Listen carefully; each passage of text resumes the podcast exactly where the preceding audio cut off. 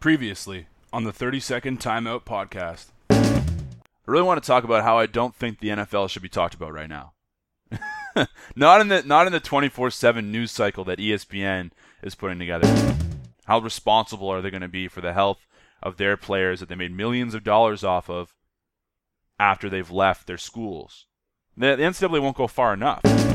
That is that is the mechanism I was talking about when I said that the league was rigged that is the best way. I mean, that's smart on the NBA's part. If you want to dictate and set up some pretty ideal matchups, that's the way to go about doing it. Just watch the refing in these games, and if it's a close series, if this comes down to the game seven, the Raptors are going to lose on a close call at the end of the game. Like this is the greatest evidence there is for why the NHL should. You know, I wasn't really opposed to the shootout until I saw all these overtimes and how freaking awesome it is and your number five starter is the guy who went through all the injuries in McGowan and now is back. So I don't want to say it because I don't want to jinx it, but you've got Drew Hutchison, and then you've got what Drew Hutchison could be in eight years. I don't think they're a playoff team, but I think if they can pull out a few of those series and in Tampa or New York, they might just be knocking on the door for a wild card. The the one thing I'll say about the fan base in Toronto and being there so many times, you notice it. If we lose a ball game four three or five three, but we hit two home runs, they go home happy. If we win a ball game one nothing or two nothing, and you know it's it's fairly uneventful, but they win, they go home unhappy. And I think what the board ultimately had to weigh out was the fact that the spending of the money, the $150 million war chest that's apparently going to be handed to ex manager, Mm-hmm. Is David Moyes the right person to spend that money? And I think right. the board was convinced, especially after the Everton defeat, where we just looked miserable, um, that that David Moyes is not the right person for that job. Chelsea might not be happy with that result. I mean, they they, they would have taken they wanted the draw, but I mean, this puts Atletico on the front foot. If they go if they go to, to Chelsea and they score a goal, I mean, Chelsea's in in the rough. They've got to go back at least for a game to this Jupp Heynckes style and try to really stick it to, to Real. Otherwise, they're going to find themselves in a situation where they might they, they might dig themselves a, a, a too big of a hole. You're listening to the 30 Second Timeout Podcast for May 2nd, 2014. I keep thinking about those times you ran away and I can't get it out of my head. We keep drifting cause you keep floating away. I can't believe all the words that you said. I keep thinking about those times you ran away, and I can't get it out of my head. We keep drifting, cause you keep floating away. I can't believe all the words that you say. Do you guys do you guys smell that? What's that? What is that smell? Is that a What's that smell coming from Vancouver? Is that a? It kind of smells like a rebuild. Is it, does it smell like a rebuild to you guys? No, no, it's not a rebuild. There's no way. Welcome to the podcast. My name is Colin Schreider. I'm your host. Another jam packed episode for you this week. We're going to be focusing a lot on hockey and Champions League, as we usually do here. Uh, Freeze Nathu is going to come back. He's going to talk to me about what was a very busy week in the British Premier League and in the Champions League. Of course, with Liverpool losing to Chelsea at home at Anfield, and then in the Champions League having both Bayern Munich and Chelsea lose on their own turf in very dramatic and very surprising fashions, in my opinion. So we're going to be talking about that with him. Uh, we got to break down the NHL playoffs. The first round is done. It's over. The teams have moved in and they've moved on. And uh, certainly there were some surprises and some close calls for some teams down the stretch. And we're going to be talking about that with Michaela Schreider. She's going to come back and she's going to break down everything that's been going on in the NHL playoffs in that first round, and what we can look forward to in the second round uh, with some of these amazing teams that have gotten on and are going to be playing in the next round. So we're going to be talking about that. But first, since I'm going to be weighting the podcast so much towards those two topics, I want to talk about a little bit of basketball. Specifically, I want to talk about the Toronto Raptors, and they managed to hold on after blowing a 26 point lead against the Brooklyn Nets uh, on Wednesday. They play tonight. They play Friday night Game Six in Brooklyn. And uh, whether or not they win or lose, I think that this team has definitely showed that they've definitely grown up. They've showed a lot of experience in some of these games. They have managed to bounce back after losing in game one. They managed to bounce back after losing in Brooklyn in game three and sort of heartbreak fashions in both of those games. And they managed to hold on after they gave up that massive, massive lead. And Kyle Lowry down the stretch was Mr. Clutch in the same way that DeMar DeRozan was Mr. Clutch in game two. And they certainly have shown that they are a, a team to be reckoned with more so than anybody else really thought that they would be and uh, looking forward to game six tonight. I'm not sure if they take it tonight. I hope they take it tonight because all the talk around the series has been about the fans. There, to a certain extent, there's been a, there's definitely a difference between how the fans in Toronto have showed up for games versus the fans in Brooklyn, and it's it's fun to watch as a as a Canadian and a Toronto Raptors fan. You take a lot of pride in all these these throngs of fans turning out to support this team this isn't necessarily a franchise that has had the most success ever. And Brooklyn, on the other hand, is a side that went out and they tried to build success right away by having a payroll of $180 million, bringing in superstars like Paul Pierce and Kevin Garnett, and trying to establish themselves as a draw in that Brooklyn marketplace in New York. And, you know, to a certain extent, they've been decently successful, but the, the noise level between I mean, when you have Kevin Garnett calling out his own home base fans, like he pumped them up so much after Game One and Game Two, saying, "Oh, you can't, you know, you can't say F Brooklyn," referring to Masai Ujiri, who swore at Brooklyn uh, before Game One of the series. He said, "You can't say F Brooklyn and then come into Brooklyn." And we're like, "No, KG, we can definitely just walk into Brooklyn and do whatever we want because your fan base, your basketball fan base." It's pretty quiet. It was a little loud there in Game Three when they started getting on a roll, but before then it was a bit of a dud.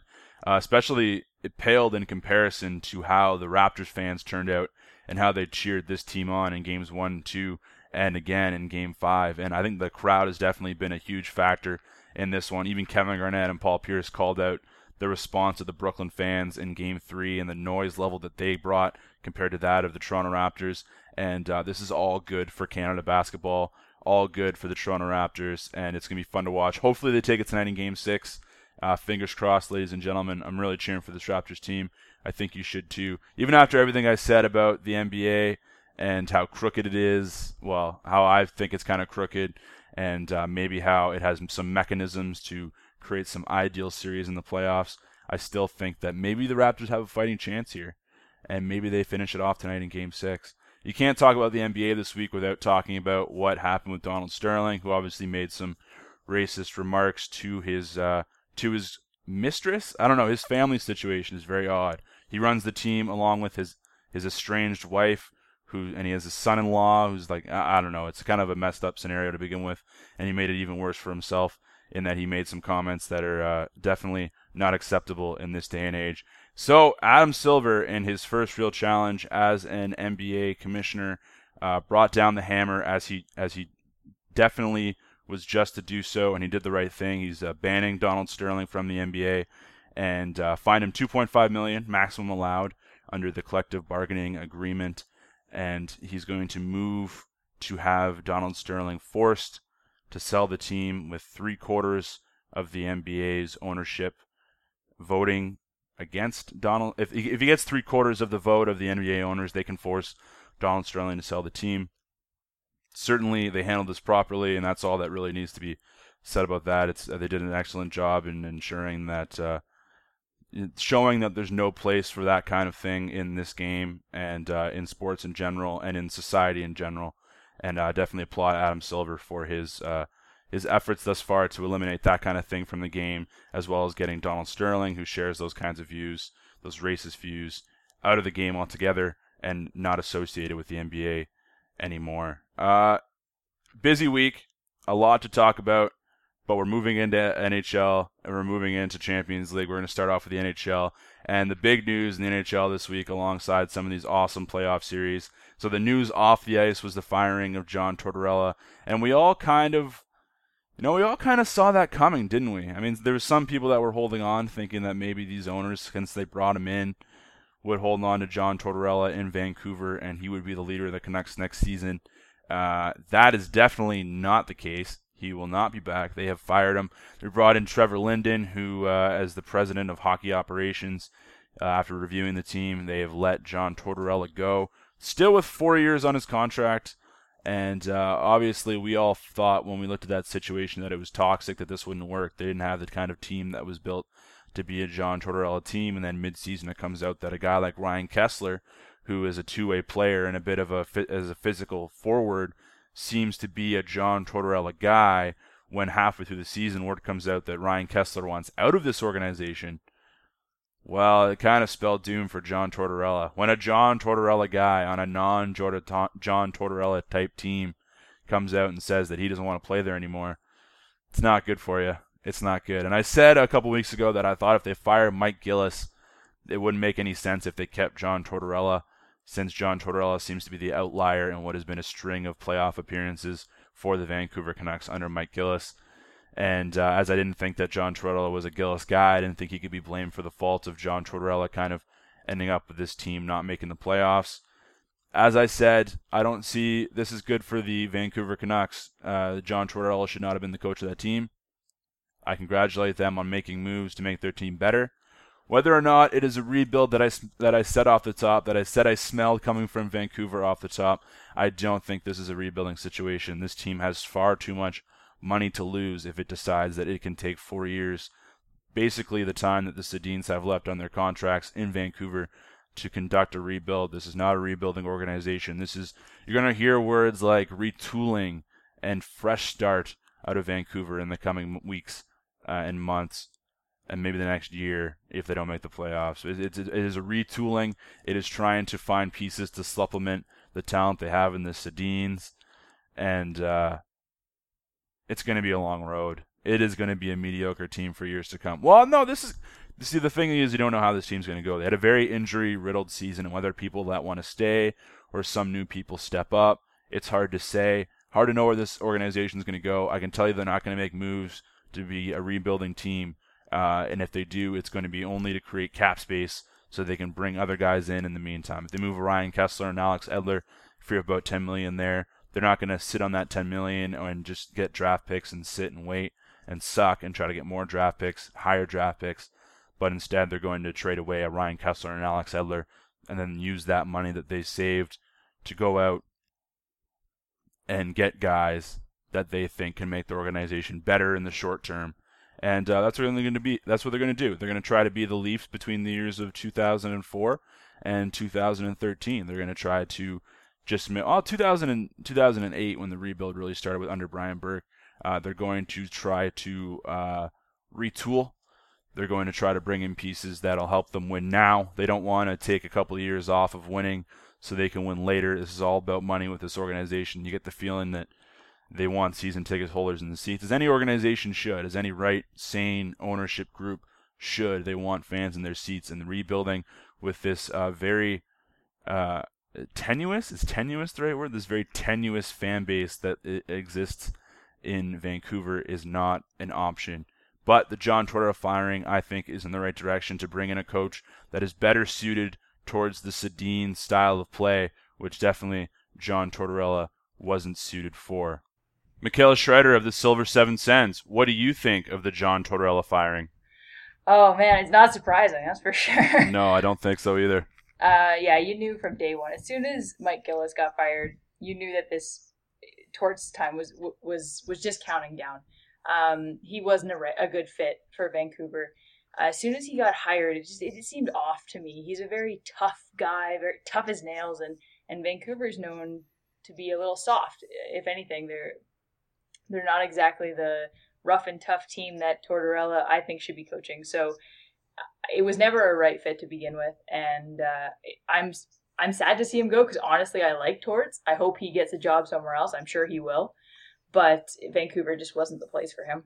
Another coach that seems to be on the hot seat quite a bit, given his team's recent struggles, is uh, Bylsma in Pittsburgh. Uh, Pittsburgh really did kind of struggle putting away the Blue Jackets in this series, similar to how they struggled last year against the Islanders. Both series going Islanders both series going to six games. Uh, do you see this season having similar results for them? I do. I don't see them getting past. I'll talk about this a bit later, but I don't see them getting past the the third round. Uh, they're going to struggle in the second, but they're not going to go any farther than the third. Uh, I'm not really surprised that Columbus gave them the, the hard time that they did. Mm-hmm. Columbus has been playing do or die hockey for about a month before the playoffs even started. So they knew what it took to win when your backs are against the wall, essentially. So I, I wasn't very surprised about that. Also, Columbus, they they didn't do this quite as well as other teams have, but they did a pretty good job at keeping Sidney Crosby at bay. And I know we're going to talk about this a little later, but you know, they had Dubinsky on him pretty well, and, and he wasn't able to generate the offense that he normally is. And you could tell he got a little frustrated. And that is the key to beating Pittsburgh is, is shutting down Sidney Crosby. And I think Columbus tried their darndest, but just couldn't completely shut him out. And therefore, they couldn't walk away with the series, but uh, they, sh- they sure put up a fight. Certainly, a lot of the blame seems to rest on a few different players, and we'll talk about Crosby and Malkin's struggles in a little bit. But I want to get your opinion on Marc Andre Fleury because he hasn't looked like an elite goaltender this season, and certainly not last postseason when he was benched for Thomas Vokoun. It almost it seems as though if they had a suitable backup, Fleury may not be the guy that's starting in net for Game One of the second round. What What do you make of Marc Andre Fleury, and what does his future with the club look like? In my opinion, Fleury hasn't looked like an elite goaltender in years. Even in what I would call his heyday, he still needed three or four goals a game to win. And fortunately, he was on a team like Pittsburgh that could produce three or four goals a game. But he's never been that goalie that's going to shut teams out game in, game out. He's going to win games on his own. He's never been that kind of goalie. Um, unfortunately, he's now become a scapegoat in Pittsburgh. And, and in games like game five against Pitt, uh, Columbus, where he made some bad mistakes and and caught, uh, essentially cost them the game. He still made 44 saves, but he was the reason they lost, according to the fan base and according to the media. So, in terms of his future with the team, I can't see them wanting to go forward if this keeps up season after season, because it seems to be a, a reoccurring theme for for Fleury. He just doesn't put up the the goaltending you need in in big playoff games. So I can see him wanting to stay there because if you're a goaltender who's maybe struggling a bit, Pittsburgh's probably a pretty good team to be on. Definitely. But uh, I, I I can't see the club wanting to go forward with him. I can see them certainly going after a goalie down the road like Jonathan Quick who can win games for you. Because when you have the offense that Pittsburgh does, when you have an elite goaltender like that, you're almost guaranteed a Stanley Cup. So they're not going to win a Stanley Cup with Fleury in the future, and I don't think they're going to want to try. Fleury's struggles in the postseason have been almost as consistent as the recent struggles of Sidney Crosby and Evgeny Malkin in the postseason. Uh, they've been well documented, the, the struggles of Crosby and Malkin uh, so oh, far this postseason. Do you think the media is making much ado about nothing? They still put up points. Their plus minus isn't too too bad. Uh, what do you, what do you what is your opinion on these two? As much as I enjoy Sidney Crosby struggling a little bit here and there. I do think it is a little overhyped in the media. Crosby was still six points in six games. Malkin was still seven points in six games. Granted, three of those goals came in one game. Um, yes, they're not playing to the level that we're used to seeing them play at. They're still producing to a, a, a smaller extent, and the team is still winning when they're being held back. So I wouldn't be too worried if I was Pittsburgh's fans. I do think obviously they need to step up if they're going to go anywhere in the playoffs.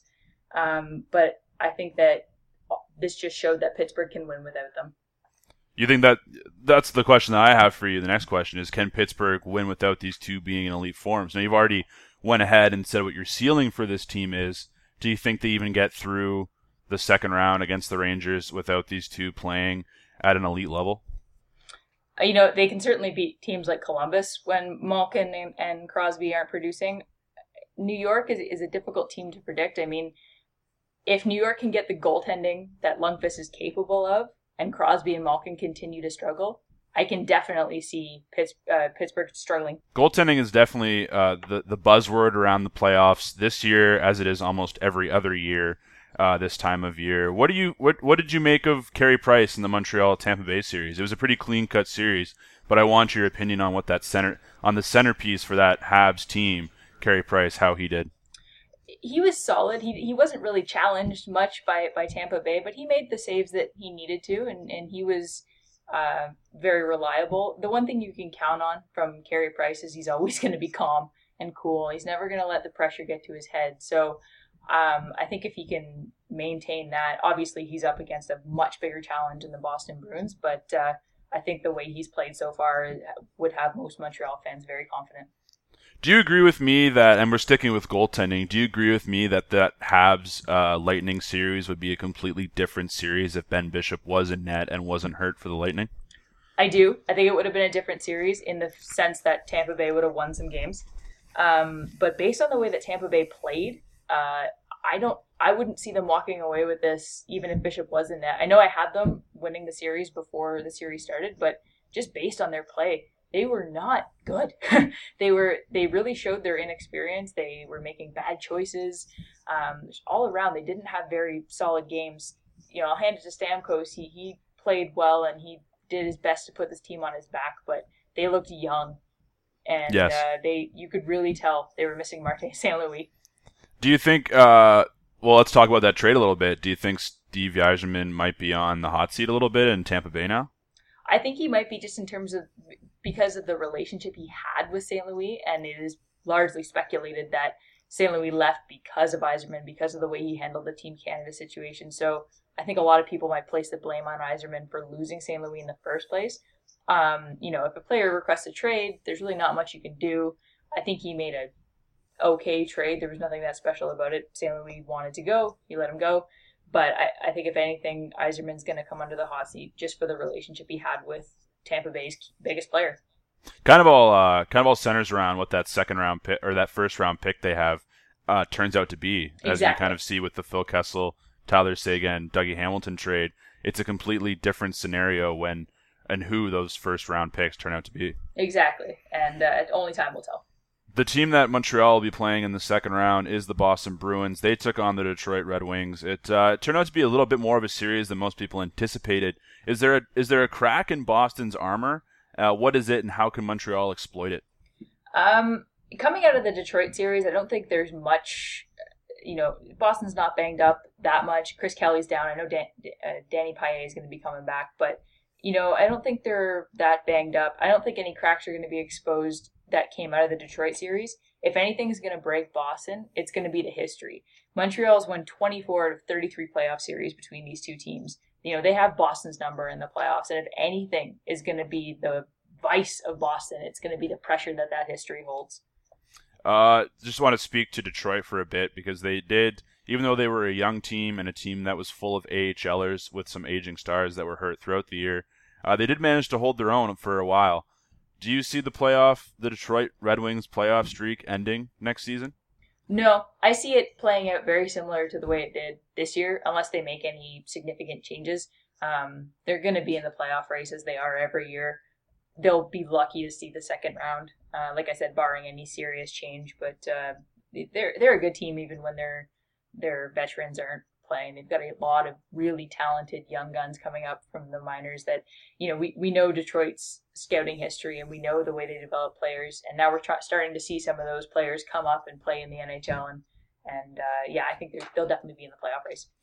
Montreal Boston is certainly one of the more enticing, uh, arguably the most enticing playoff series in the next round. What are your keys to the series for both of these teams in order for them to be successful? Yeah, this is going to be a fun series. Um, it really will be. it's going to be awesome. I, I can't wait. It's an original six matchup. These are they've met more times in the playoffs than any other two teams in, in NHL history, I believe. Like I said, Montreal historically has Boston's number, so I think that might be uh, the key to this series. If Boston could not let that pressure get to them, um, their Boston is such a deep team offensively. Their fourth line has most teams drooling. It's it's unbelievable how much depth they have up front. And while Montreal isn't quite as deep offensively, they have a very dynamic top six. And some of their depth players like uh, Gallagher and Rene Bourque really stepped up in the in the Tampa Bay series. So I can see them. I can see this being a, a battle of of depth up front for sure. Um, but I think what's going to really come down in this series is goaltending. Tuukka Rask versus Carey Price. These are two of the best goalies in the league. Two goalies that know how to handle pressure. They've played in high pressure situations already this year in the Olympics, and they both came out what I would say very successfully. Um, I think that's going to be the story of this series. I give the upper hand to Price. I think he is the better goalie. I think Tuukka Rask has a better team in front of him in terms of who's going to win the series, I honestly don't know. Uh, you know, logic says Boston's going to win; they're the better team this year. But history says Montreal will win, and I I really hate to go against the Habs against Boston in the series, in the playoffs, excuse me.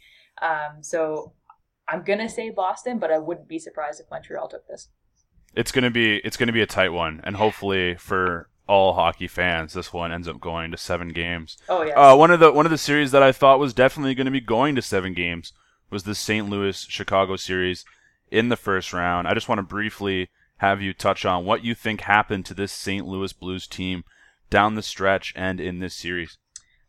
Know if it, it was anything that happened to St. Louis as much as it was to Chicago. Chicago got you know they were down to nothing, and that is where Chicago starts to shine. Is when they're they got a little bit of pressure on them.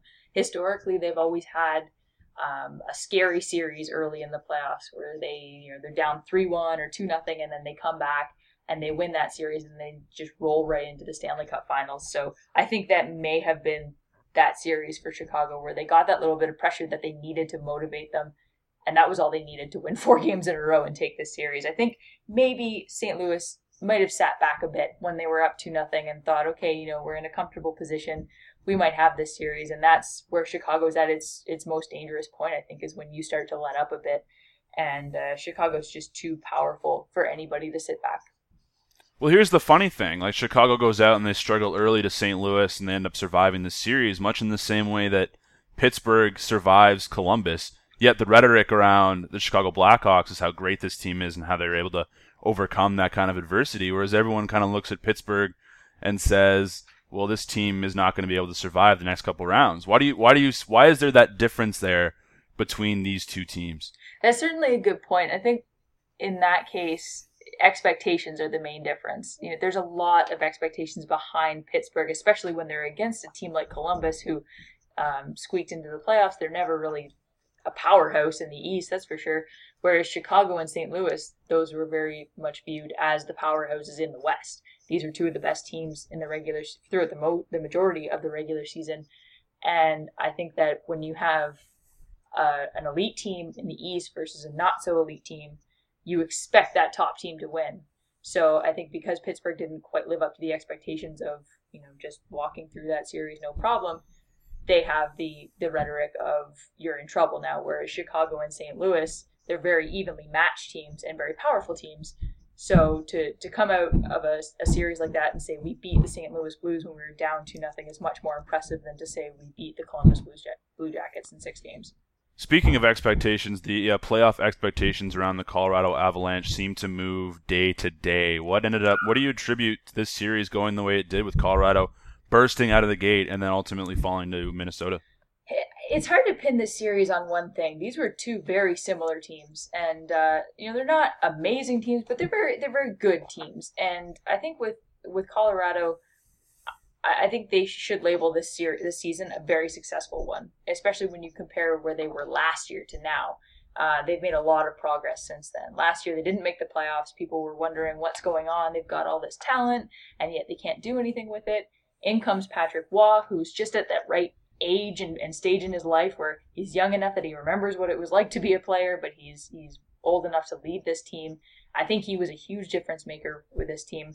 Um, and it was a very successful season for them, and it's only going to get better from here. I mean, Landeskog, Duchene, MacKinnon, O'Reilly, there's so many players on this team who are still so young and yet have already shown so much talent that um, I don't think Colorado should look at this series as a series they lost, but a huge step that they took in, in their progress.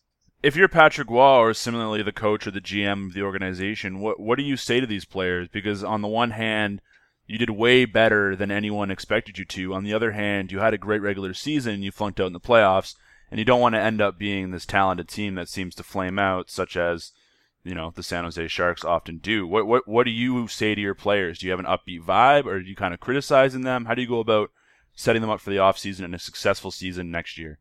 I would say take it as a learning experience, and that's what these players need to do because they're still very young and they need to learn that you're not always going to win the Stanley Cup every year.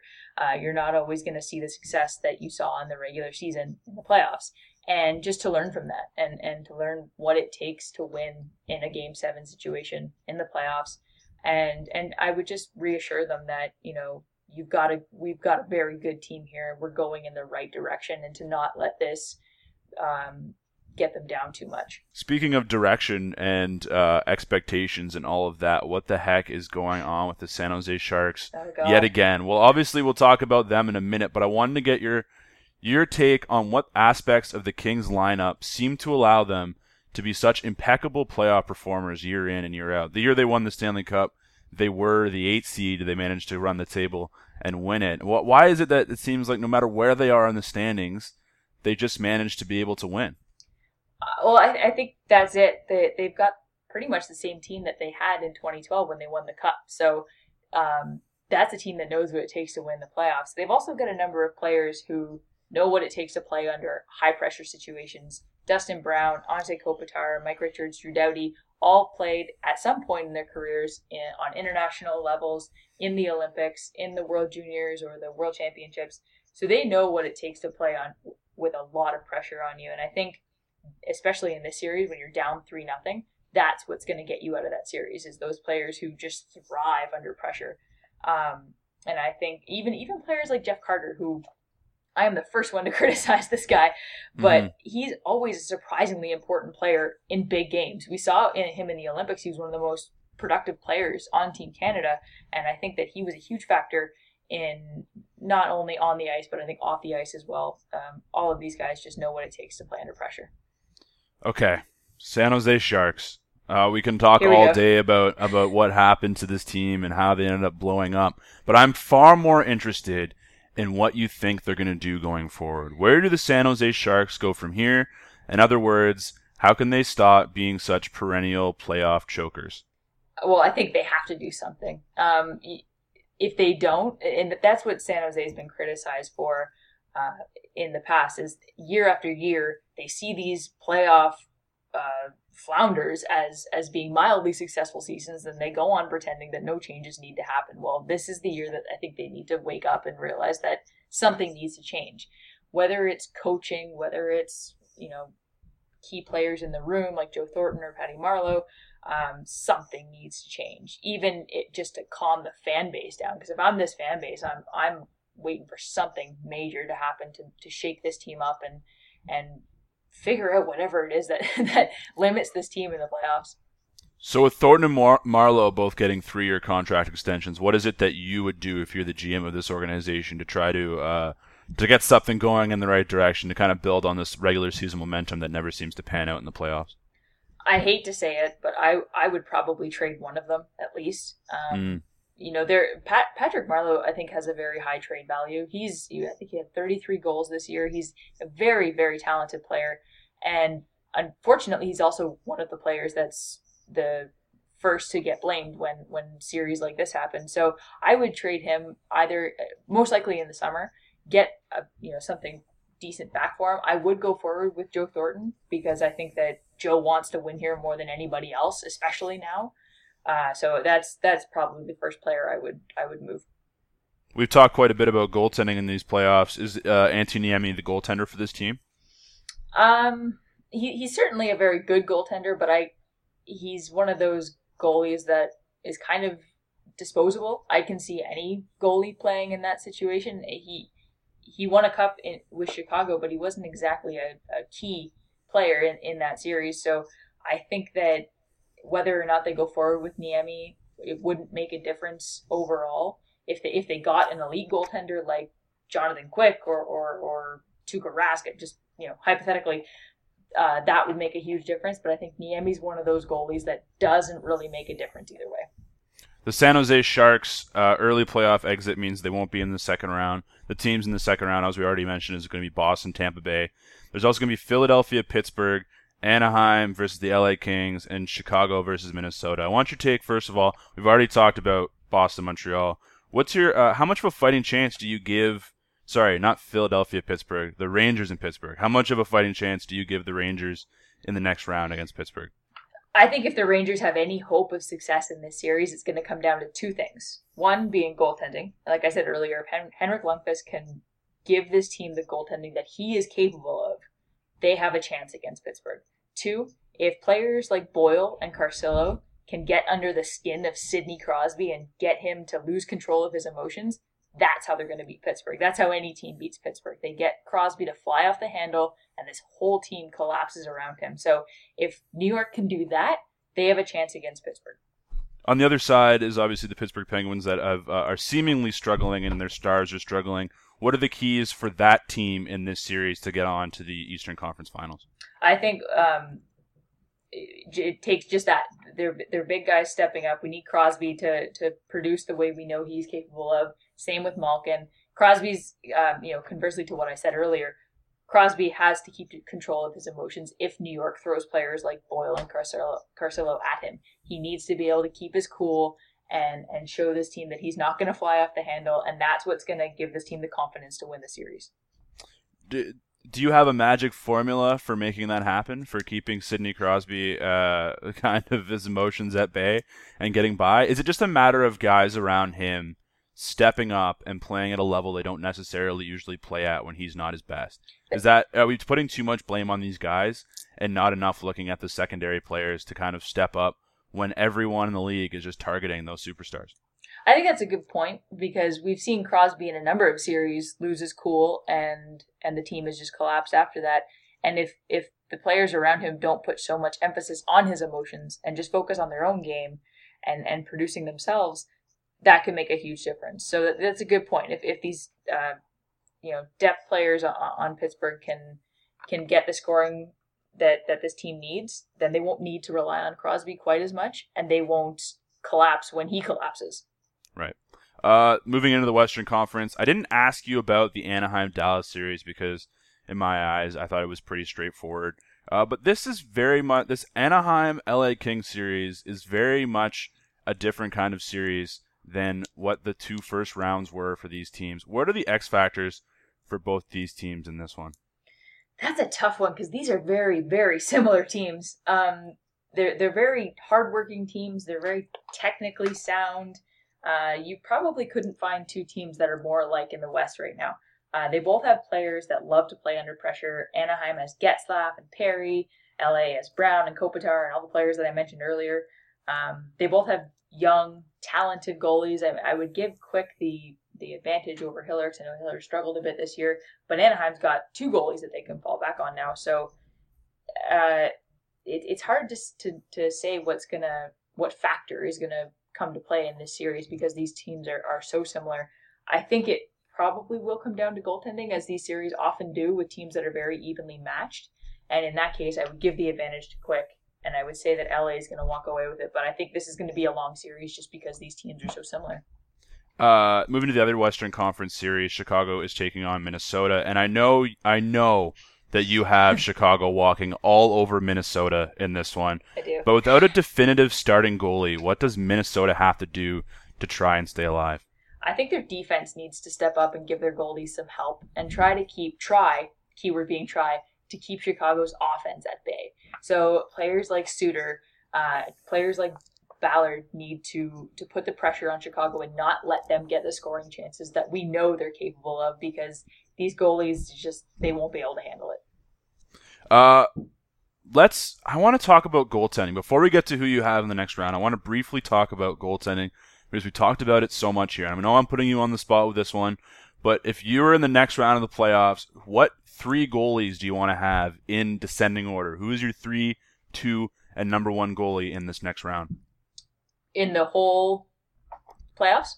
In the whole second round. Let's say oh, second wow. round. Just okay. to narrow it down a little bit. If you can't give me an answer now, I'll let you sit on it no, I, I could maybe. I could probably pull it, uh, you know, out of uh, out of nowhere. So don't don't maybe bl- don't go off instincts, not so much statistics. How well, about that? I would I would definitely put Price as number one.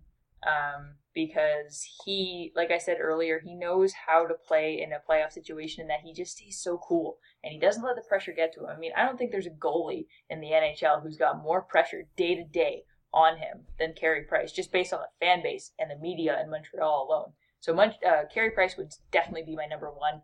Uh, number two, uh, Jonathan Quick, based on the way he played in the first series against San Jose, when they were down three nothing, he he stepped up and he made the saves that he needed to, and he he's very much a high pressure goalie, and I would uh, I definitely put him at number two.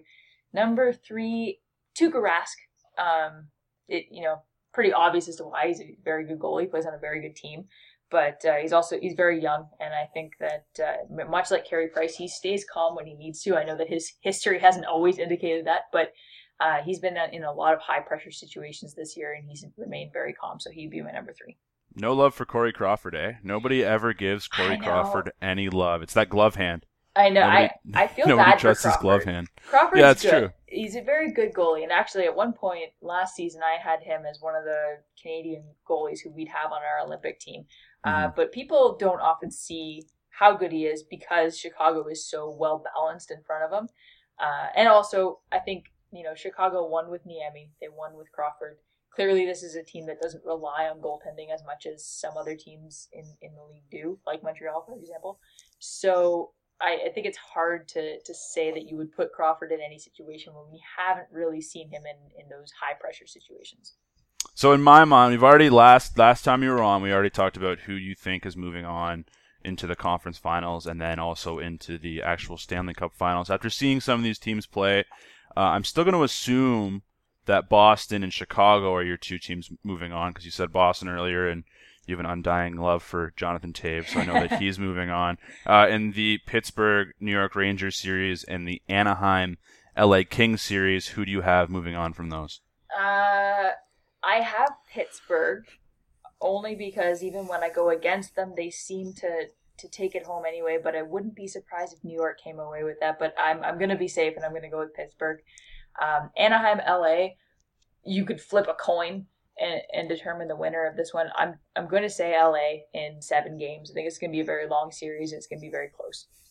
Does it? Does the second series you mentioned, Anaheim, LA Kings, does it depend more on the health of Ryan Getzlaf or the goaltending of Jonas Hiller? Ooh, that's a good question. Um, I say the goaltending of Jonas Hiller because Anaheim's a pretty deep team, and although Getzlaf is, is very important, uh, very important leader on that team, I think that they can still get the production they need out of that team without him. Um, but I think that if Hiller struggles and Anaheim, you know, we haven't seen, I believe Gibson is the name of the backup. We haven't seen him really pressured this year. Um, if Hiller struggles and Anaheim starts to have goalie troubles, then they're in big trouble against LA. So yeah, I'd say Hiller is, is more important in that case. Even though you have Carey Price as the best goalie in the playoffs, I still feel like you've managed to anger some Habs fans with picking Boston over uh, Boston over Montreal in the next round, and uh, that is why I love having you on the podcast, Michaela Schreider. Thank you for joining me. No problem. Thank you for having me. Moving right into the other thing that this podcast slants heavily towards. Pleased to be joined again by our Champions League and British Premier League uh, an- analyst Fariz, Nathoo Fariz. Thanks for joining me. Always a pleasure, Cullen. And the, one of the reasons why I had you back is because you were so awesome the last time. Another reason why was because this was an absolutely crazy week in both the Premier League and in the Champions League. Let's start off with what happened in the Premier League this weekend. What happened to Liverpool in that game against Chelsea? Yeah, I mean, we, we were talking last week about Steven Gerrard's "this does not slip" uh, line, but it, it looked like he, he literally slipped because uh, it was a defensive lapse on his part. Um, and it's it's, yes. it's, it's unfortunate that it came down that way. I thought that Liverpool looked great. I thought that uh, up until that point, I thought that Chelsea looked defiant up until that point. Um, Mourinho set them up in those two banks of four with kind of the two strikers most of the time in their own half. I mean, from what I could see, they were they were running their socks off, but it was definitely a defensive performance. And Brendan Rodgers said something after like, you know, it's not easy to coach two banks of four uh, players standing in the 18 yard box. I, I kind of defer. I, I beg to differ. I think that, yes, I, no kidding. I think that that's an incredibly difficult endeavor when you consider the likes of Gerrard, Suarez, uh, Sturridge got some time on there at the end as well, uh, trying to break down your defense.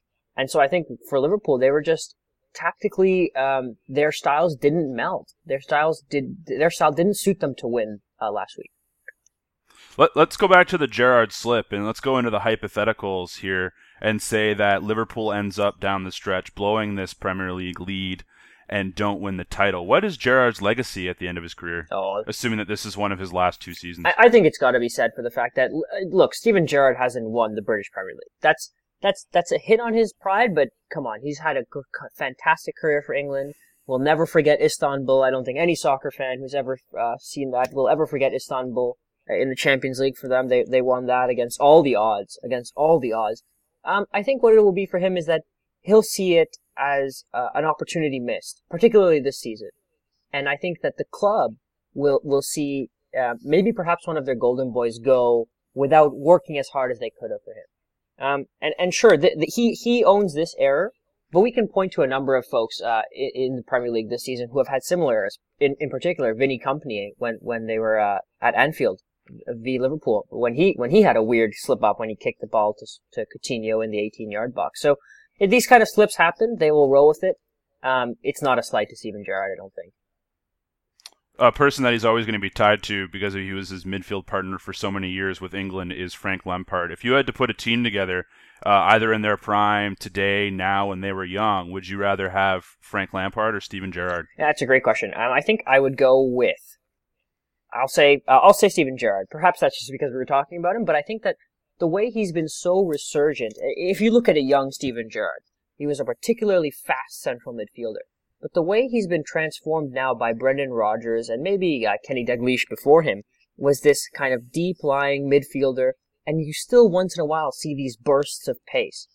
And, mm-hmm. and and he hasn't lost that trick shot, that kind of like out of the bag from nowhere strike.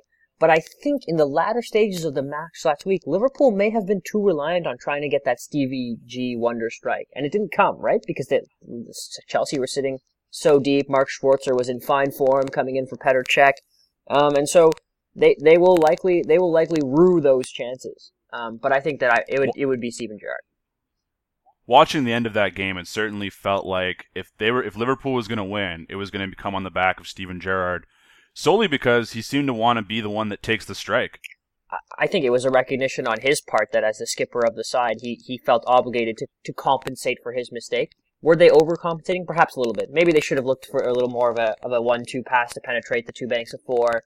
Um, but I think that that Jose Mourinho's tactics and Jose Mourinho's Chelsea left them little other choice than to seek a strike from outside of the box, and so that says something we talked a lot about, uh, and we have talked a lot about the Chelsea two banks of four and how they seem to park the bus in big games. And they are the second best team in the Premier League according to points. If we forgot points for the moment, who do you think was the best team in the Premier League this season? I think the best team would have to be for me Manchester City, uh, and that pains me to say, as as you well know. But I, I think that it's yes, it's, it's one of those things where Sure, Pellegrini may not have gotten the best out of his side right now, but if I'm looking at all of the team sheets that any side could put together in in the in this in in, in the Premier League, it, it would have to be City. And I say that because you think about the resurgence of Yaya Toure this season. You think about how great Samir Nasri has looked this season. Always amazing, David Silva. Maybe if they hadn't had Kun Aguero gone to injuries for much of this season, it, it might have been a different story. But you still had great performances from Edin Dzeko. And, and, and so I would, I would really place them as one of those sides that they will look at this year and say, maybe we slipped as well. If they don't end up winning the title. With, that's what I was about to ask you. If with City having uh, a game at hand and not being too far back, do you still believe that Liverpool is the team that holds on here, or does City ha- just have just that extra game that's going to allow them to win the title? See, I, I had always thought that Liverpool would hold on to, to, to win the title, and I still maintain that. But this game in hand thing is something that I think as soccer fans we have to evaluate what, what the impact of the game in hand is. Is because to a large extent, at some point I believe City had three games in hand and they were still sort of second in the title race. And and the mm-hmm. English media was still discounting them, which which sort of puzzled me because the game in hand, sure it can be looked at as like this, oh, they have to win. They have no choice. But on the other hand, it's a fantastic opportunity. I mean, when when we, take for example hockey, when you're looking in down into the down the stretch into the run up to the playoffs, people love having this game in hand. It's sort of like that trick in your bag, right? You, you pull out an extra. Yeah, trust me, as a Leaf fan, and how many how many games they uh, everybody else had at hand near the end of the season, it was certainly uh, something to really really fear. You fear the game in hand Absolutely. when you're not a part of that team. It's it's interesting. Absolutely. Uh, moving into the Champions League, and what a week in Champions League it was. A little bit surprising on both fronts. I don't know if you'd agree with me that uh, both games were somewhat surprising, but we'll start off with Bayern Munich and Real Madrid. Of course, Bayern Munich uh, kind of just blew it. What went wrong for them? I think uh, I first get to say I told you so because I'm pretty sure I predicted this result last week uh, on the podcast. Uh, you did. I, you did. I, I, feel pretty good about that. Um, but I, have got some stuff just sort of thought up about about um, about that Bayern Real match. The first thing is credit to Real Madrid. They had a they had a game plan, and it, they and in, in reality, Bayern were ultimately undone by two set pieces within which Sergio Ramos really went to work. Now, let's think about this first of all. set pieces were also a weakness of Barcelona. And they had Carles Puyol, who was who's arguably one of the who in his prime was one of the world's greatest center backs. So is is this a weakness of Barcelona? Is this a weakness of Bayern, or is this a Pep Guardiola remit, uh, a weakness? And and does this say that some of the pundits had come out afterwards and said there was a need for a world class center back on the part of Bayern, and that's something that teams have exploited. Um, and and with this game plan to exploit height on set pieces and to be patient, uh, Clive Tyldesley at some point had said that you know they can defend like this forever. It felt like Madrid can defend like this for forever. And and so what that brings me to this uh, is this idea of possession versus meaningful possession. Um, and and so I, I think that, that that really came to play when it when you had uh, uh, when when you had this match last week, and I think it was it, they again erred on the side of of possession in, at the cost of meaningful possession. I asked you last week if you would say that this was a disappointment for Bayern, and you said that there was a level of patience and understanding amongst their fans. This is if they didn't win this game and they just won the Bundesliga. But after that 3 0 defeat at home to Real Madrid, do you have a different answer for me? No, I, I think the answer stays the same. I think when you when you look at it, look, they got to the Champions League half final. That will be huge for their supporters. They didn't win it. Sure, the expectation was to win it. Sure, they've got this new coach, but it will take time. I think that Pep will look at this summer as an opportunity to bring in the last sort of few pieces he needs to complete his side. I think that they still have a chance at the double. They, they can still go to Berlin to try to win the Pokal, uh, the, the, the, the German Pokal, the, the cup. Uh, they've already won the league. They've won the league by the biggest margin in the fastest fashion ever. Uh, and so I don't think the answer changes. Their supporters will have patience, but I think that next season they will look for European success. Do you attribute them winning the league as early as they did to some of the reasons why they've lost some of their games in the Bundesliga as well as this game at home against Real Madrid? I, I, thought about that at first, and you sort of, when you look at those type of questions, you look at the psyche of the players. And and to me, when I look at the psyche of these players, they've been to two finals uh, in the Champions League in recent memory. Um, they've lost one, they've won one. Uh, here they've been to the half final. They've won the league twice in the past three years.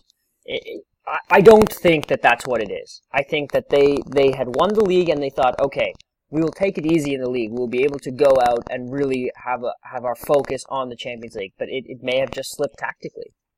What uh, you spoke briefly about Pep looking forward to the summer to bring in some pieces. What would those pieces be, and what kind of changes are ahead for Bayern? I think it's got to be a, a center back. They've got to have.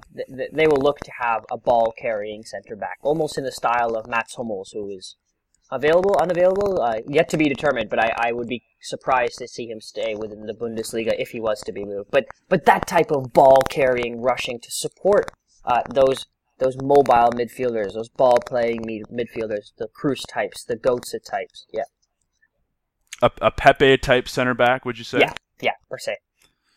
Uh, what was more embarrassing, and this one I've really thought over, and I can't really put my finger on which one I'm leaning towards. Is it more embarrassing that Pep's team's effort in the Champions League at home and losing in the way they did, or Jose Mourinho's former Real Madrid side getting into the finals. I'll just say for me that I think it's pretty much the same side that Jose Mourinho had last year, with the exception of Gareth Bale. But I mean, they still had Di Maria. It's not that much of a drop off. Uh, I I just can't say that the, both of these to me seem like pretty embarrassing for both these managers. What would you say? I have previously confessed my love for Gareth Bale, but uh, um, no, but but I think it, it's for me, it's got to be Jose Mourinho's former Real side getting into the finals, and I say this mm. because that comes on the back of a change in tactical conviction. And and maybe this is something we can chat about a bit more because does Jose Mourinho line up a little too cautiously for European competition? Right. Two banks of four, well, two roaming strikers, yeah. and, and does that come back to bite them? And it, when did Jose Mourinho go to the Roberto Di Matteo way of trying to win in Europe? I don't understand why he's shrinking back the way he is. And and I think that maybe is he is it a question of trying to cede respect to the impo- opponent? But but I don't think it's a question of respect. I think they've effectively ceded the tactics to the opponent because when you sit back and wait, the onus is on your opponent to break you down as they will. They have full license to do that and and that really comes back to to bite them, right? Because they don't have the appropriate resources to when if they go down, they have the personnel, but they're not set up to go out and look for another goal, and they open themselves up to to counter. Uh, we've spoken quite a bit how we thought that Chelsea had shot themselves in the foot by sitting back and waiting uh, when they were there in Madrid. What were the benefits of them sitting back and waiting to go home? And, and this is we, go ahead. Sorry. Uh, this is something that I got wrong last week because I thought they would go out and chase the game. I, I mean, I figured that they would go out and, and try to win the game because once the away goal came, uh, although Chelsea scored first, but once the away goal came, the, the tie was completely shot in the foot. I, I, I don't know mm-hmm. what the benefits were. I guess the benefit was to try to get Atletico Madrid to commit and try to create quality counter-attacking chances, but I, I cannot see that paying off for them. It didn't pay off for them. I mean, to lose 3-1 at Stamford Bridge in front of your own supporters, riled up for another potential shot at the Champions League Cup, it, it, how could you set up and do that to your support? How could you set up and do that to your players? And apparently there were some voices coming out uh, out of Eden Hazard's camp in particular who said that, you know, this isn't the way we were meant to play. This isn't the type of footballer I am. I don't I don't understand why we play the system. Oh, that's not good for Chelsea fans, I'll tell you that much.